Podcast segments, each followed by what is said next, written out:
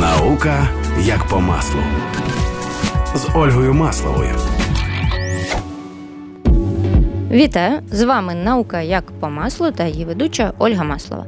Давно у нас не було психологів у студії, хоча загалом серед ста вже з хвостиком випусків психологів досить багато, тому що я люблю говорити про те, як взагалі ми думаємо, відчуваємо, що з нами відбувається саме з точки зору психологічних процесів. І психологія це теж наука, тому от у мене в гостях сьогодні кандидатка психологічних наук. Валерія Палій. Вітаю. Привіт. Розкажіть, будь ласка, чим зараз займаєтесь, на чому сконцентровані? Угу. Ну, Я працюю, власне, як практикуюча спеціалістка, це один напрямий діяльності, а другий напрямий діяльності я Е, громадська активістка, і ми з колегами маємо Національну психологічну асоціацію. Це об'єднання, в яке входить понад тисяча професійних фахових психологів. І ми, власне, розвиваємо наше ком'юніті. Е, цікавимося змінами в законодавстві, підвищуємо етичні стандарти, популяризуємо наукову психологію, підвищуємо практичний рівень наших спеціалістів. Ну і взагалі широкий згал інформуємо про е, доказову наукову адекватну психологію. Отут хочеться зробити кілька акцентів саме для слухачів, які, можливо, якщо не було якоїсь потреби глибоко в цьому розбиратись, можуть собі асоціювати там слово психолог як із науковцем, який дійсно робить якісь дослідження, так і з просто людиною, з якою там прийшли, поговорили, або там він веде чи вона веде якусь там сторіночку, блог, інста, ефіри і так далі. І сам себе назвав психологом, хоча насправді немає жодної профільної освіти. От як все-таки розібратись, де самоназваний в лапках психолог, а де психолог, який має науковий ступінь чи якісь інші докази його професійності, і е, взагалі чим займається психолог у контексті саме своїх наукових досліджень? Ну, тобто дві, дві таких частини питання. Добре, ну я спочну з першої, і якщо ми говоримо про практиків, до яких частіше за все звертаються люди, то треба не побоятися запитати власне документи, які підтверджують освіту. В цьому немає нічого поганого, соромно, е, це не соромно. Зазвичай спеціалісти інформують на своїх сайтах, візитівках. Ця інформація має бути в відкритому просторі. Психолог повинен мати базову психологічну освіту. А це означає, що він пройшов той цикл дисциплін, які дозволяють йому орієнтуватися в нашій сфері і вивчити дотичні дисципліни, які так само для нас є важливими. Крім того, якщо ми говоримо про практикуючого спеціаліста, він повинен мати ще якусь додаткову освіту в методі. Бажано, щоб цей метод він був доказовим, а не якимось авторською розробкою. Так? Зазвичай ці програми є достатньо тривалими від 2 до 5 років, і вони передбачають, окрім теоретичної підготовки, ще практичну підготовку і, власне, години особистого досвіду психолога як клієнта для того, щоб він з собою розбирався, і так само години супервізії, тобто роботи під надстав наставництвом більш досвідченого колеги. І тому, в цілому, якщо ваш психолог, до якого ви звертаєтеся, він вам може надати відомості про всі ці елементи, це чудово, ви можете йому довіряти. Непогано, щоб спеціаліст ще входив до різних професійних спільнот, тому що це означає, що він ем, там дотримується етичного кодексу з більшою ймовірністю. Він захищений етичним комітетом. Ваша робота так само захищена етичним комітетом. Ну і взагалі він в курсі апдейтів сучасної науки і того, що відбувається у просторі. Якщо ми говоримо про саме науковців, то Психологія дуже цікава, дуже широка наука, і ми можемо говорити про те, що науковці-психологи можуть е, вивчати абсолютно різні речі, які пов'язані з людиною, зокрема з головним мозком, як нейропсихологи. Вони можуть вивчати соціальні явища і соціальні настрої, як соціальні психологи, політичні настрої, політичні якісь тренди, як політичні психологи. Вони можуть вивчати, наприклад, психічні процеси, вони можуть як практики які афільовані з наукою, ще проводити дослідження щодо дієвості різних методів та психологічних інтервенцій. Тобто наше поле діяльності є достатньо широким, і все залежить від того, яку спеціалізацію має е, психолог. Ви згадали про такий момент, що людина має бути з додатковою освітою в методі. Що це має означати? Я правильно розумію, що це ці всі напрямки там в когось це когнітивно-поведінкова терапія, в когось там екзистенційна, в когось там гештальт, ще щось, і ще щось, і ще щось. От, е, по-перше, в чому тут особливості і в чому різниця між цими психологіями різними і терапіями різними, тому що в мене якраз у студії були представники різних е, знов таки напрямів. Багато хто саме з поведінкової, з когнітивно-поведінкової терапії, тому що це такий собі найбільш наукоємкий, якщо можна так висловитись, напрям, і саме ті люди, які занурені в нейропсихологію, в нейробіологію, в улюблену мною власне загалом біологію, вони так чи інакше зазвичай їм якось схиляються це саме до КПТ. Була в мене екзистенційна психологиня, екзистенціальна, чи як правильно цей метод називається, і це теж було дуже дуже цікаво, тому що насправді там теж багато моментів пов'язаних саме з нейробазисом всього, що відбувається. А от з іншими е, напрямками дуже часто ми можемо почути які такі контрастні відгуки, контрастні погляди, тобто там і хтось якось притягує собі якусь ледь не езотерику в методики, хтось там починає дуже сильно якісь суб'єктивні речі вплітати, і там від людини більше залежить, ніж від саме метода, тобто там дуже багато імпровізацій. Плюс те, що е, колись було дуже популярним словом психоаналіз і асоціювалось виключно із е, Фройдом. Також е, перетерпіло багато якихось там своїх трансформацій, позмінювалось. От як людині, якій просто, грубо кажучи, погано або якось неокі, вона намагається зрозуміти, до якого їй спеціаліста піти, як їй у цій всій багатоманітності психології розібратись, і чи є можливо якийсь такий алгоритм, що вона собі там відповідає на питання: так, якщо мені треба те, то я скоріш за все маю шукати спеціаліста там в тому методі чи в цьому. Це дуже хороше слушне питання. Я не думаю, що існує якась одна дорожня карта, яка б була навігацією для потенційного клієнта, але е, вся різноманітність методів вона е, трошки історичного екскурсу. Як ви казали, що психоаналіз зазнав дуже серйозних змін. І фактично, психоаналіз це було був одним з перших методів роботи з клієнтом, як ми його сьогодні от приблизно там уявляємо і бачимо.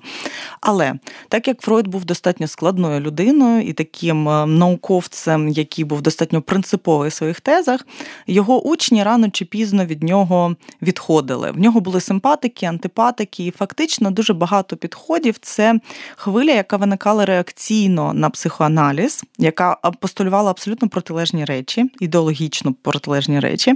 Це були е, спеціалісти, які частково погоджувалися з Фройдом, частково не погоджувалися. Ну і потім була вже така достатньо пізня хвиля, там це кінець ХХ століття, яка вже була більше сфокусована саме на якихось поведінкових паттернах і так далі. Там робота мозку, більше було досліджень, було зрозуміло. Але кожен метод психотерапії він має е, своє, майже кожен метод психотерапії має своє фундаментальне розуміння особистості. Є теорія особистості.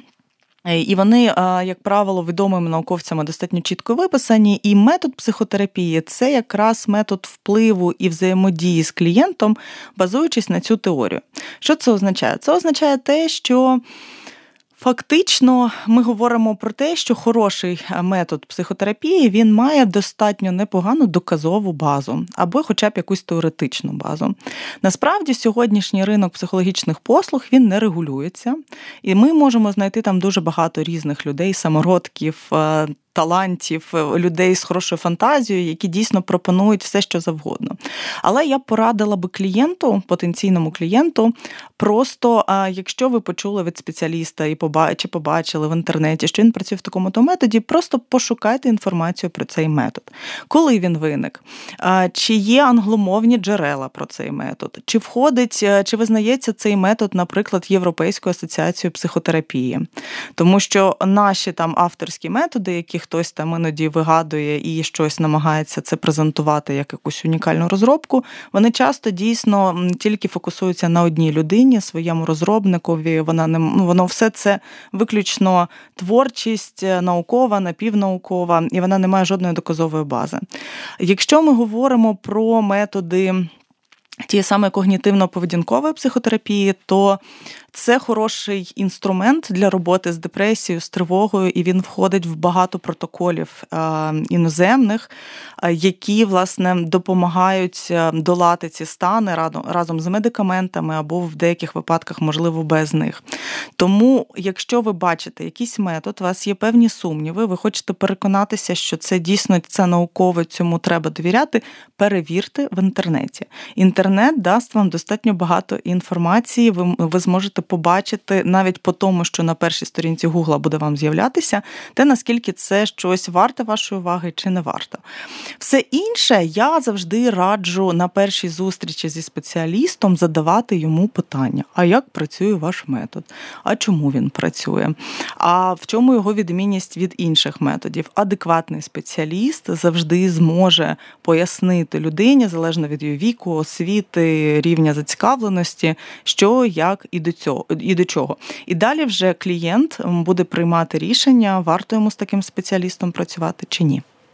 А якщо е, клієнт, скажімо так, відкрив багато там інформації, зарився, начитався усякого різного і ще більше заплутався. Бо якщо людина ну, шукає психологічну допомогу, вона вже може бути в не дуже такому е, адекватному стані, щоб сприймати всю всю цю інформацію. Е, чи є якісь е, маркери вже, от коли він прийшов? Ну, про питання я зрозуміла, це хороший маркер, да, задавайте питання, і і хай людина відповідає. Чи може є ще щось, якісь дрібні моменти, яких, можливо, точно от сразу нет, називається, якісь стоп стоп? Угу.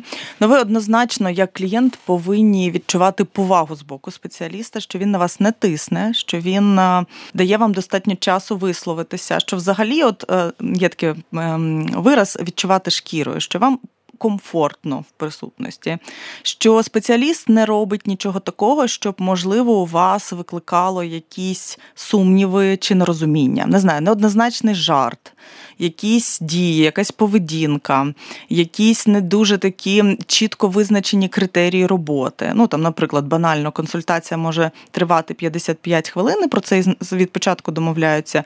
Чи ну давайте подивимося, скільки це буде тривати. Там Сьогодні 20, завтра 15, післязавтра годину, таке так само може бути. Тобто е, рамка, е, про яку ви домовляєтеся спеціалістом, вона має бути для вас прозорою, чіткою, зрозумілою. І ви повинні розуміти, що цю рамку це не просто якісь правила, що спеціаліст так само цієї рамки дотримується. І основне вас не повинно якщо вам щось не подобається. Якщо спеціаліст якось не так себе поводить, не так на вас дивиться, не так жартує і т.д. і т.п., навіть якщо ви помиляєтеся, краще не продовжувати роботу, навіть якщо ви помиляєтеся, тому що питання психологічного альянсу в роботі це достатньо важливе питання для е, подальшої співпраці. Для того, щоб робота з психологом відбувалася успішно, ви повинні довіряти вашому спеціалісту, як лікарю, як вчителю, як будь-кому, з ким ви хочете мати якісь близькі морські професійно близькі, тривалі стосунки. Тому а, покладайтеся на відчуття і дивіться на те, наскільки людина взагалі етично себе поводить, наскільки вона тримає якісь професійні стандарти, професійну рамку. Тобто, по суті, два головних критерії: умовно об'єктивний, коли ми перевіряємо методику, коли ми перевіряємо доказовість, і умовно суб'єктивний, коли ми просто за відчуттями розуміємо, намок з цією людиною чи не ок. Ну, цілком логічно. Я навіть навіть я навіть раджу, якщо ви маєте ось цю потребу, ви можете зателефонувати, перш ніж записуватися, бо зараз дуже багато людей можуть записувати через телеграм, пошту, будь-що дистанційно. Ви можете зателефонувати і просто поговорити зі спеціалістом, просто задати йому питання, подивитися, як він на ваші питання відповідає, реагує. І вже з цього ви будете робити якісь висновки. Наскільки вам легко спілкуватися, наскільки вам легко довіритися, наскільки ті відповіді, які ви отримаєте, отримаєте, вони вас влаштовують. Знову таки, ви можете запитати додаткову інформацію про спеціаліста. Це важливо. Це можна навіть по телефону робити. Не, Не соромтеся, все ок. А в якому саме методі працюєте ви і як ви до цього прийшли? Я працюю в методі центрованої на клієнті психотерапії. Це метод, який виник у другій половині він у першій половині на, на стику всередині ХХ століття виник, і він е, є методом гуманістичного спрямування. Тобто він характеризується тим, що в нашій роботі ми е, працюємо не директивно.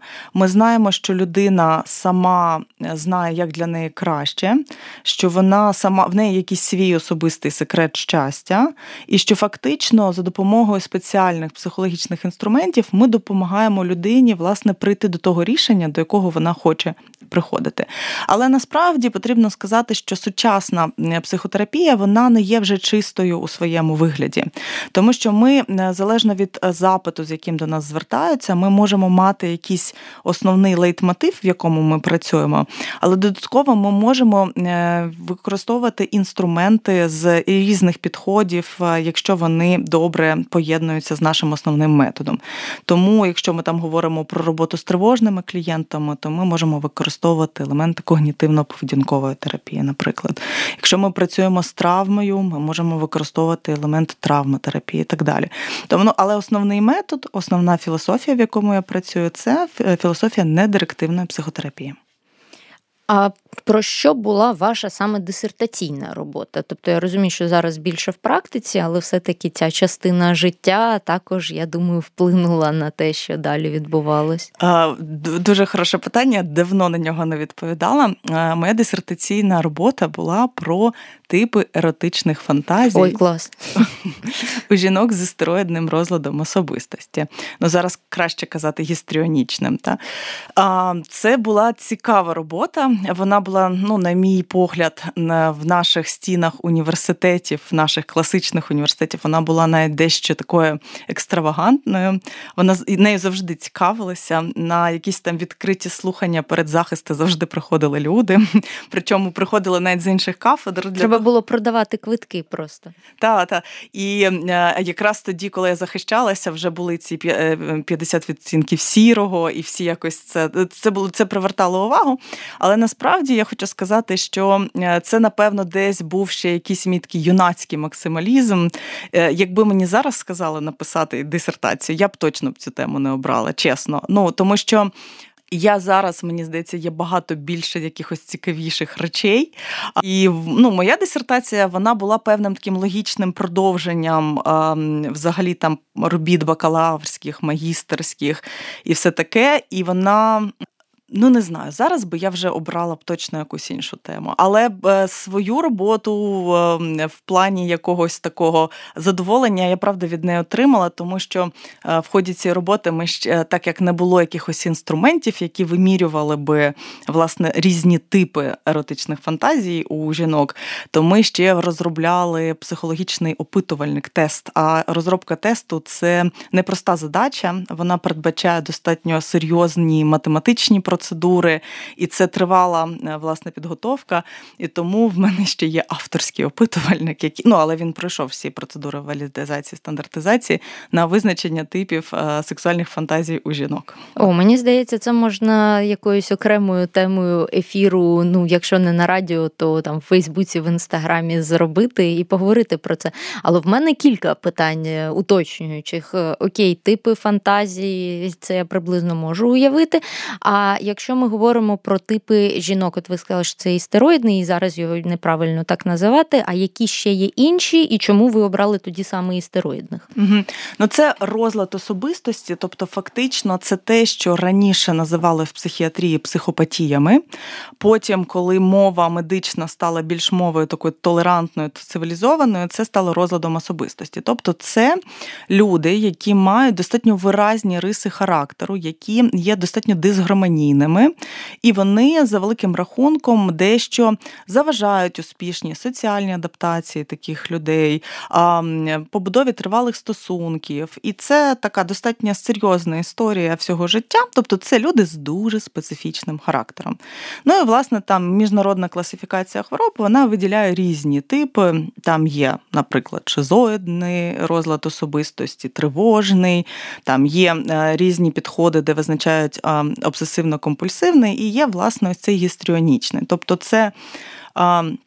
Розлад особистості він може бути як у жінок, і у чоловіків, власне, який характеризується тим, що це люди, які мають такі достатньо велику потребу у визнанні, приверненні уваги, демонстративності, вони достатньо афективні, вони схильні витісняти якийсь досвід, вони достатньо експресивні. І якщо чесно, то вибір саме цієї вибірки він був продиктований, можливо, тим, ну можливо, якимись ще романтичними уявленнями, тому що.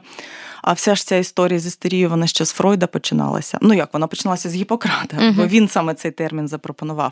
Але у багатьох психологів істерія саме з Фройдом асоціюється. І, можливо, це така дань, якась класичній психології. Але по факту я можу сказати, що я стикнулася з дуже великими проблемами збору ну, вибірки, тому що мені потрібні були люди, в яких є засвідчений діагноз, власне, цей. І проблема наша вона полягає в тому, що це не настільки серйозний розлад в системі нашої психіатрії для того, щоб людям його офіційно виставляли, а відтак їх стигматизували. І відповідно, е, фактично, вибірка вона збиралася по таких крихтах, і фактично це було таке собі наукове справжнє наукове полювання за своїми досліджуваними. А потім, коли ти дізнався, що потрапляє, наприклад, у відділення жінка в такому стані, де ти чекаєш, поки вона трошки там прийде в себе, акліматизується, і потім тобі ще потрібно її переконати, щоб вона взяла участь у твоєму дослідженні. Тобто, це така задачка з зірочкою. Але це був достатньо цікавий досвід, і я рада, що він е, ну завершився успішно. Е, мені здається, це у кожного, хто колись писав дисертацію саме з е, такою потужною експериментальною частиною, є оці романтичні спогади про полювання на свій об'єкт. Тому що я, наприклад, їздила до пологового будинку, сама забирала ті пуповини, які потім досліджувала, з яких ми отримували клітини, культивували їх і там далі робили все те, що увійшло в дисертацію.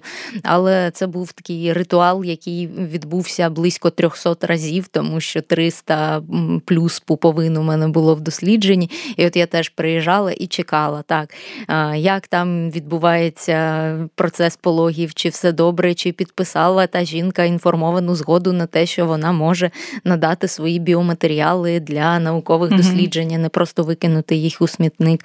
А тут е, і, і ще веселіше. Тобто мені, хоча б з пуповинами не треба було говорити і їх умовляти, а тут жінок треба було ще й вмовити. Тут ще потрібно було з завідувачами відділень е, знайти спільну мову, тому що вони ж серйозні психіатри, е, лікарі та лікарки, і вони вже, як правило, в такому статусі професійному. І тут приходить якась дівчинка до них, яка ще там в них не знаю, товчеться десь і і заважає. І ну там ще така серйозна робота була проведена для налагодження контакту, щоб вони то на поріг хоча б пускали з моїми цими опитувальниками. А ще ж опитувальники з такий сенситів контент із сексуальними фантазіями, а е, вікові обмеження якісь були, до речі?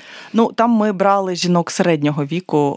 Там я вже не пам'ятаю, мені здається, що найстарші було 45 чи 47, а наймолодші десь близько 25. Так, а які висновки, врешті-решт? Ну, якщо не сухою умовою науковою, а так, щоб е, це якось залишилось в голові у людей? Ну, скажімо так, висновки е, такі, що жінки саме цієї цієї групи вони є такими більш інфантилізованими в своїх уявленнях. Вони в них не дуже співвідносяться з реальністю, але загалом це ж нормально для фантазії. Не всі фантазії мають бути втілені в реальність. В них частіше присутній був механізм, компонент е, цих таких садомазохістичних настроїв, тобто їм потрібен в їх уявленні, їм потрібен був якийсь такий сильний, можливо, навіть в чомусь деспотичний партнер, який би міг би їх Приборкати. Приборкати, да. А щодо мотивації, там, до речі, досліджувалася мотивація, то в них так само е, достатньо часто в них ще була мотивація, не специфічна сексуальна мотивація. Тобто, коли секс це не просто секс, а секс це можливість отримати ще щось. Не знаю, такі бонуси, бенефіти додаткові. Тобто, ось такі, в принципі, якщо дуже-дуже коротко, е, висновки.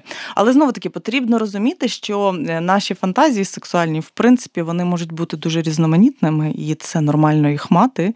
І навіть якщо є щось таке, за що можливо комусь ніяково або трохи соромно, е, це не означає, що ви якісь ненормальні, нездорові, і це не означає, що ви завтра побіжите їх там втілювати в реальність. Тому. Да, мені взагалі здається, що тут е, треба все більше і більше про це проговорювати, артикулювати, е, що фантазії не означають дії, і тут для багатьох це виглядає якось ніби дивно, але тут якраз у слові фантазія, в принципі, всі, всі відповіді і лежать на те, воно і фантазія.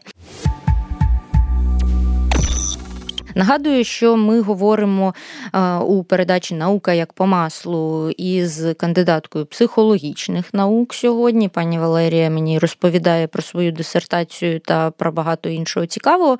І от зараз хочу спитати, як ви взагалі в психологію прийшли з самого початку?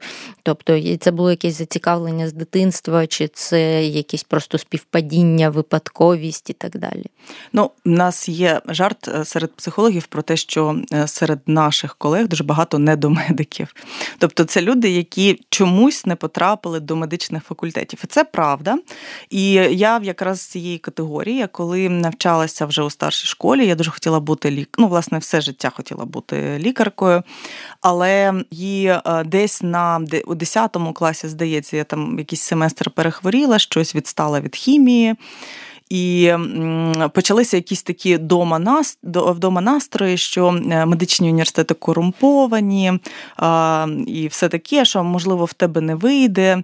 І якось е, поступово, поступово, поступово я цю ідею перейняла. Але я зрозуміла, що в принципі існують різні способи, як можна допомагати людям. І я вирішила, що психологія це достатньо хороший спосіб, де ти можеш допомагати людям і бути корисним. І я вступила на психологію. В принципі, принципі, це десь, ну я думаю, що 11 клас це був усвідомлений вибір, він не змінювався, ніяких професійних альтернатив я не мала. Але коли я прийшла в університет на перший курс, я ж думала, що зараз почнеться психологія, а там почалася українська мова, історія, е, не знаю, там е, е, математична статистика, що нас взагалі просто ми в жасі були, ми не вірили в те. Ми думали, що весь цей жах математика закінчилася. І я нічого не маю проти укрмови, історії, це чудові предмети, але ми, ми були трошки демотивовані, бо нам ніяких глибін безсвідомого психіки не розповідали. І десь ця історія в якомусь такому екзистенційному вакуумі. Ми там багато насправді студентів перебувало десь курса до третього. А хоч біологія якась у вас була? Була, у нас була біологія, і біологію я дуже любила, і я на дуже добре готувалася, і в мене мотузний викладав біологію. Ой, клас, мотузний, це просто метр. Так, та, він дуже крутий. І ну, Тобто біологія була, вона була один семестр на першому курсі, і на цьому все закінчилося. І ми, власне, на третьому курсі в нас почали викладати клінічну психологію, психодіагностику, історію психології, теорію особистості. І тут почалася справжня така історія, ну, наукова, цікава. І я е, на третьому курсі зрозуміла, що я хочу працювати в клінічній сфері, що мені цікаво займатися психотерапією, консультуванням і працювати з людьми в різних станах. І, в принципі, я як на цю доріжку стала, так я з неї і не сходжу, і не планую сходити, і дуже люблю тим, чим я займаюся. Клас, це найголовніше, напевно, що ми тут поза поза записом почали одну розмову, яка про гарячі теми, так би мовити, про військову психологію і про те, як взагалі у нинішній час, коли 8 років країна у стані війни, плюс зараз усі ці ескалації загострення. І ризики. Як, по-перше, змінювалася власне от військова психологія від мирного абсолютно часу до часу, коли пішли ці всі нюанси, і як змінювалась, чи змінюється, чи, можливо, щось зараз відбувається психологія з звичайними цивільними клієнтами, чи впливає на них саме той стан, в якому ми знаходимося? Угу, Добре. Ну, Військова психологія, я думаю, що однозначно змінилася і я думаю, що багато моїх знайомих, хто є військовими психологами, або хто е, працює з комбатантами. Ну тобто, ми цивільні, але ми працюємо там з ем, людьми, які були в зоні бойових дій за всі ці роки війни. Е, я думаю, що рівень наших знань і навичок він дуже сильно прокачався, тому що я знаю, що будь-яке знання воно не може існувати в якомусь вакуумі, воно повинно бути прикладним. Ну в нашій професії. Якщо ми говоримо про травматерапевтів, умовно кажучи, да, то якщо ну, травма то завжди буде, але якщо ми говоримо про те, що це дуже актуальна ситуація там для нас, як для країни, то звичайно це стимулює попит на навчання, це стимулює попит на обмін досвідом, це власне дуже велике потужне джерело практики. І я знаю, що дуже багато різних військових ініціатив серед світових різних іноземних психологів було реалізовано в Україні. До нас приїжджали і навчали працювати з гострим горем, з травмою, е, долати, працювати з різними там деструктивними формами поведінки на фоні травматичного досвіду і дуже дуже багато всього різного. Я знаю, що досвід війни скажімо так, він переосмислений нашими військовими психологами. І от ми буквально з колегами мали круглий стіл три дні тому і запрошували колег військових психологів, і вони розповідали про технології дезінформації і залякування наших військових. І вони такі спокійні, вони говорять: ви знаєте, ну у 2014-му ми не знали, що так може бути, бо ми, ну тобто, у нас не була постійно воююча армія. Та? У нас вона існувала, і вона за великим рахунком виконувала ну вона знаходилася в дуже спокійному, стабільному стані. А зараз ми знаємо, як вони будуть на нас впливати. Ми знаємо психологію, ми знаємо їх методи, ми підготовані. Ми знаємо, як говорити сьогодні з особовим складом. Ми знаємо, як навчити особовий склад говорити з рідними. Ми знаємо, як потрібно комунікувати з людьми, з мирним населенням. Цей досвід він не минувся. І навчання е, додаткове ну дуже багато наших колег отримало. Тому ми, я думаю, що ми готові на кілька голів вище. Дати відсіч в всьому цьому на різних рівнях, зокрема нашому психологічному, ніж у 2014 році. І це дуже круто, і це насправді дуже оптимістично. Щодо наших людей, таких як ми, да, хто не військовий, цивільний, ну звичайно, що це позначається, і що ми всі тривожимося. І я не знаю вже який тиждень всі мої клієнти, які приходять, ну вони всі говорять про потенційну інтервенцію військову, та що робити. Я для слухачів просто уточню, що ми зараз говоримо, яке в нас сьогодні число 18 лютого, тому що буде програма в записі і буде трошки пізніше. Станом на 18 лютого в нас таке. Угу. От і е, люди приходять, вони хвилюються, вони хтось вміє опановувати тривогу краще, хтось не вміє опановувати тривогу. Хтось е, думає йому тікати і куди, хтось збирає е, ці тривожні валізки, хтось намагається не знаю, там записуватися на курси стрільби чи медичної допомоги. Люди по-різному реагують, але вони реагують, і в даному випадку, коли ми говоримо про тривожність. То я хочу сказати так, таку ідею, що переживати тривожність в такій ситуації це нормально тому що ситуація ненормальна. Ну тобто, ми знаходимося в стані потенційної загрози нашим життям, нашому добробуту, це стан невизначеності, тому хвилюватися це нормально.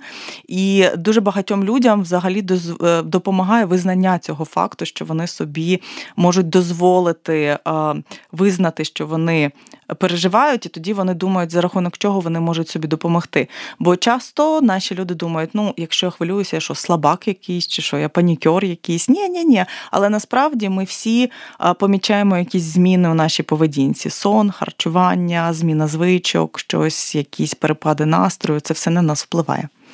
Тут, до речі, приємно дуже це чути, якщо так можна сказати, тому що мене як спеціалістку і як авторку книги про сон зараз дуже часто теж запрошують в гості в ефіри і питають: ой, там зараз став погано дуже спати, що робити, от які поради. І я завжди кажу, що ну з одного боку, так там почитайте всю ту низку історій про гігієну сну, яку ми пишемо у книзі. З іншого боку, зараз реально такий період, що ці порушення сну, вони е, ну, очевидна, адекватна реакція на те, що відбувається. І я сама зараз сплю значно гірше, ніж я зазвичай сплю, хоча я прекрасно знаю, е, як це працює, яким чином там можна впливати на якість свого сну і так далі. Але е, є періоди, коли там не працює виключно там механічне виконання всіх е, правил, тому що є от якась така домінантна думка нав'язлива, яка навіть підсвідомо може може діставати. Тому, якщо раптом у вас теж якісь проблеми зараз зі сном чи ще з чимось, то так намагайтесь на це впливати впливати і впливати на ті речі, на які ви можете впливати, але якщо ви бачите, що все одно е, проблема лишається, то дозвольте їй, так би мовити, побути, бо хороша новина в тому, що це пройде колись. Пройде, і можливо, треба подумати, чим можна це компенсувати. Ну тобто, якщо ми відчуваємо, що можливо, десь трошки більше відпочинку дати угу. собі, можливо, трошки збільшити якесь фізичне навантаження, щоб ви легше засинали. Наприклад, ну тобто тут треба дуже індивідуально, якщо ми знаємо, що в нас є якийсь нюанс, ми визнаємо цей факт, і ми думаємо, як собі можна допомогти зарадити трошки більше про себе подбати. Ну і якщо знов таки повернутись в біологічні основи цього всього, то це знов таки майже хороший знак. Це означає, що наші організми готові боротися, готові протистояти. Що це не ознака а, там якоїсь позиції а, в мінус і в зраду. Це якраз навпаки позиція така дуже конструктивна, бо еволюційно саме а, такими методами ми виживаємо, в принципі. Ще Ще хочеться почути саме от із перших е, вуст від е, психологині якісь коментарі з приводу того, що з нами, як е, з людським видом, відбулося за часи пандемії, бо нам щось трошки пороблено, і в нас одні загрози переростають в інші. Але пандемія теж проїхалась дуже сильно по наших мізках, і от чи є якісь уже можливо дослідження адекватні про ці зміни? Е, так, вони є, і ну тобто, вже відомий і доведений цей нейротоксичний ефект, е, власне коронавірусної хвороби. uh І я думаю, що багато хто його відчував і на собі. Я відчувала. Я коли так, перший, я теж відчувала. Я коли перший раз хворіла, то я в один прекрасний момент е, була просто нажахана від того, що я лежала на дивані, як зараз пам'ятаю. І в мене е, не звідкись в голові з'являється думка: от би краще померти. І вона така об'ємна і така реалістична. І я думаю, блін, який жах, слухай, що, що відбувається? Тому що мені такі думки не властиві. Тобто вона просто не звідки взяла, взялася, і це таке відчуття повного пригнічення. Mm-hmm. І звичайно, що. Так, це е, хтось, хто більш вразливий, він це довше відчуває. Той, хто менш вразливий, це менше відчуває. Але мені б хотілося б ще сказати про я б трошки хотіла перевести на оптимізм і сказати про те, що ми з колегами в ну від нашої психологічної асоціації, коли тільки-тільки почалася пандемія, мали багато різних спільних колів, де психологи з різних країн ділилися ну поточною актуальною ситуацією, розповідали, що в них відбувається. І от мені е, часом на цих зідзвонах якось було так дуже ніяково сидіти, тому що так, ми хвилювалися, в нас були ці локдауни, в нас на мережу нашої психологічної допомоги поступали звернення але їх не було більше, ніж там, ну, наприклад, їх не було так багато, як е, в інших країнах, які приблизно мають той самий соціоекономічний статус, там е, поінформованість щодо психологів, ставлення до психологів. І мені здається, що я для себе зробила такий висновок, що в цілому ми, як українці, з нашими якимись різними соціальними потрясіннями і перипетіями, ми такі більш стійкі. І я думаю, що всі навіть якісь той факт, що зараз ну хтось панікує, хтось хвилюється, це нормально. Але загалом, якщо ми зараз вийдемо на вулицю, то ми подивимося, що люди життя триває. Угу. Ми можемо жартувати, ми можемо на пряму трансляцію на CNN продавати е, да. це прекрасний просто кейс. Да. Да, дроном рекламувати гараж з від з телефоном відповідного посольства. Да? Це це наша спроба якось з цим з цим всім справлятися, і це наша якась ем, така українська резилієнтність. І мені здається, що всі, всі, всі ці випробування, які ми переживаємо, вони нас точно загортовують. І тому я думаю, що. Це хороший потенціал для боротьби, для можливо витривалої боротьби, тому що ми не знаємо, коли і як ця історія буде закінчуватися. І тому ну, в мене такі оптимістичні ставлення до нас. А щодо ковіду, то так, це має дійсно ефект, який впливає. Ну і звичайно, психологи вже потім ці ну хто хто до нас звертається, та то ми працюємо, працюємо методами когнітивно-поведінкової психотерапії, поведінкової активації, зокрема, і поступово, поступово, поступово, іноді ще в колаборації з невропатологами намагаємося допомагати і відновлювати.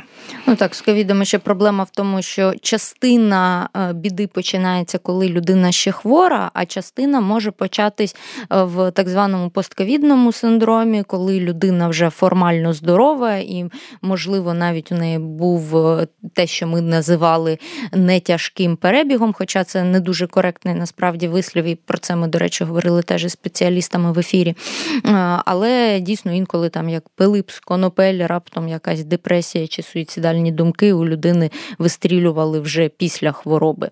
І плюс мене ще колись дуже вразила думка про те, що пандемія вплинула психологічно не тільки через тих людей, які перехворіли, але і через оцей загальний стан з одного боку тривожності, тої самої, про яку ми вже говорили, а з іншого боку, змін, в тому числі якихось побутових. Це і дистанційна робота, і онлайн освіта, і якісь зміни у пріоритетах у людей. Тому так воно воно явно на нас на всіх вплинуло, але мені дуже подобається такий оптимістичний настрій і взагалі думка про загартовування і про нашу витривалість і стійкість. Ну я тут хочу сказати про ще такі опосередковані ефекти ковіду. У нас е, не дуже хороша в Україні, в принципі, статистика по різних та соціальних е, явищах. Але ми з колегами порівнювали кількість звернень. Це відкрита публічна інформація. Це була кількість звернень, кількість заведених цих кримінальних справ щодо актів домашнього uh насильства. І е, в момент е, до карантинний, і в момент, коли був локдаун, коли люди були більше сиділи вдома, це було вдвічі. Е, ну, фактично, ця цифра зросла вдвічі. Але в інших країнах ще гірша ситуація. Але я думаю, що це пов'язано просто з кращим збором інформації. Да, бо наші просто не всі подавали. Так, не, і не всі подавали, і багато було запущено різних ще соціальних ініціатив, як там жертви могли прийти до, наприклад, аптек чек і щось, якийсь кодовий препарат запитати, і там викликали якусь спеціальну службу. Це по різних країнах таке проходило. Але це правда велика проблема, тому що якщо раніше теоретично більше можливостей від свого аб'юзера було втікти, абстрагуватися, тепер в стресова ситуація, тривога, вона дає більше ще агресії, ну і потім втікти немає куди. Ну і ще потрібно сказати про те, що велике навантаження саме на жінок було, тому що. Всі залишалися вдома, в принципі, з дому не завжди просто працювати. Ми все це добре відчули. Але на жінок ще додатково лягла. Ну, в них ніхто не забирав тих обов'язків, які вони зазвичай мають. І тому діти, які сидять е, за стінкою або навіть в тій кімнаті і роблять якісь уроки, борщик, який десь там вариться, машинка пральна, яка десь там гудить, а паралельно вона ще працює, робить якийсь звіт. Тобто, це додаткове навантаження навантаження, тому що так вона хоча б на роботу ходила, а ці обов'язки вони були трохи відмежовані. І це, звичайно, що давало таке серйозне і стресове навантаження, з яким люди іноді потім приходили, тому що вони відчували, ну це не зовсім емоційне виграння в класичному розумінні, але вони ну, відчували щось дуже до цього подібне. Ну але чудово, що все-таки на ці всі речі звернули увагу, їх проговорюють, їх зараз досліджують, і це мені здається хороший знак. У нас залишилась фінальна рубрика. 30 тези від гостя, е, ті три меседжі, які б вам хотілося, щоб люди почули, незалежно від того, слухали вони всю нашу розмову чи не слухали. Просто такі три білборди над Печерськом. Ну, по-перше, кожен з нас е, протягом життя має шанс е, отримати мати якісь психічні проблеми, труднощі чи розлад. Тому е, звертатися за психологічною допомогою, як і за будь-якою іншою допомогою, це не соромно. Тому, якщо ви відчуваєте, що вам погано, шукайте допомогу, і ви її обов'язково отримаєте. Другий момент мені б хотілося б сказати, що ми все ж таки, як українці, як нація, ми стійкі. У нас є дійсно багато різних е, резилієнтних опор, на які ми можемо спиратися, і що е, загалом е, ми готові до тривалої боротьби, до стійкої боротьби. Ми готові протидіяти паніці, і це, я думаю, дуже хороша новина.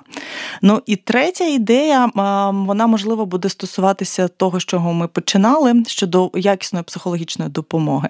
Якщо ви шукаєте психолога, не е, бійтеся проводити доскональне дослідження цього спеціаліста. У цьому немає нічого соромного. Справжнього спеціаліста це ніколи не образить. Питайте, гугліть, шукайте, досліджуйте, радьтеся. Це нормально. Дякую дуже за за нашу всю розмову і за те, що ви взагалі робите, тому що мені здається, що зараз на психологів скажене навантаження. Просто з нами була кандидатка психологічних наук Валерія Палій і передача Наука як по маслу з Ольгою Масловою. Громадське радіо. Слухайте, думайте. Наука як по маслу з Ольгою Масловою. З Ольгою Масловою на громадському радіо.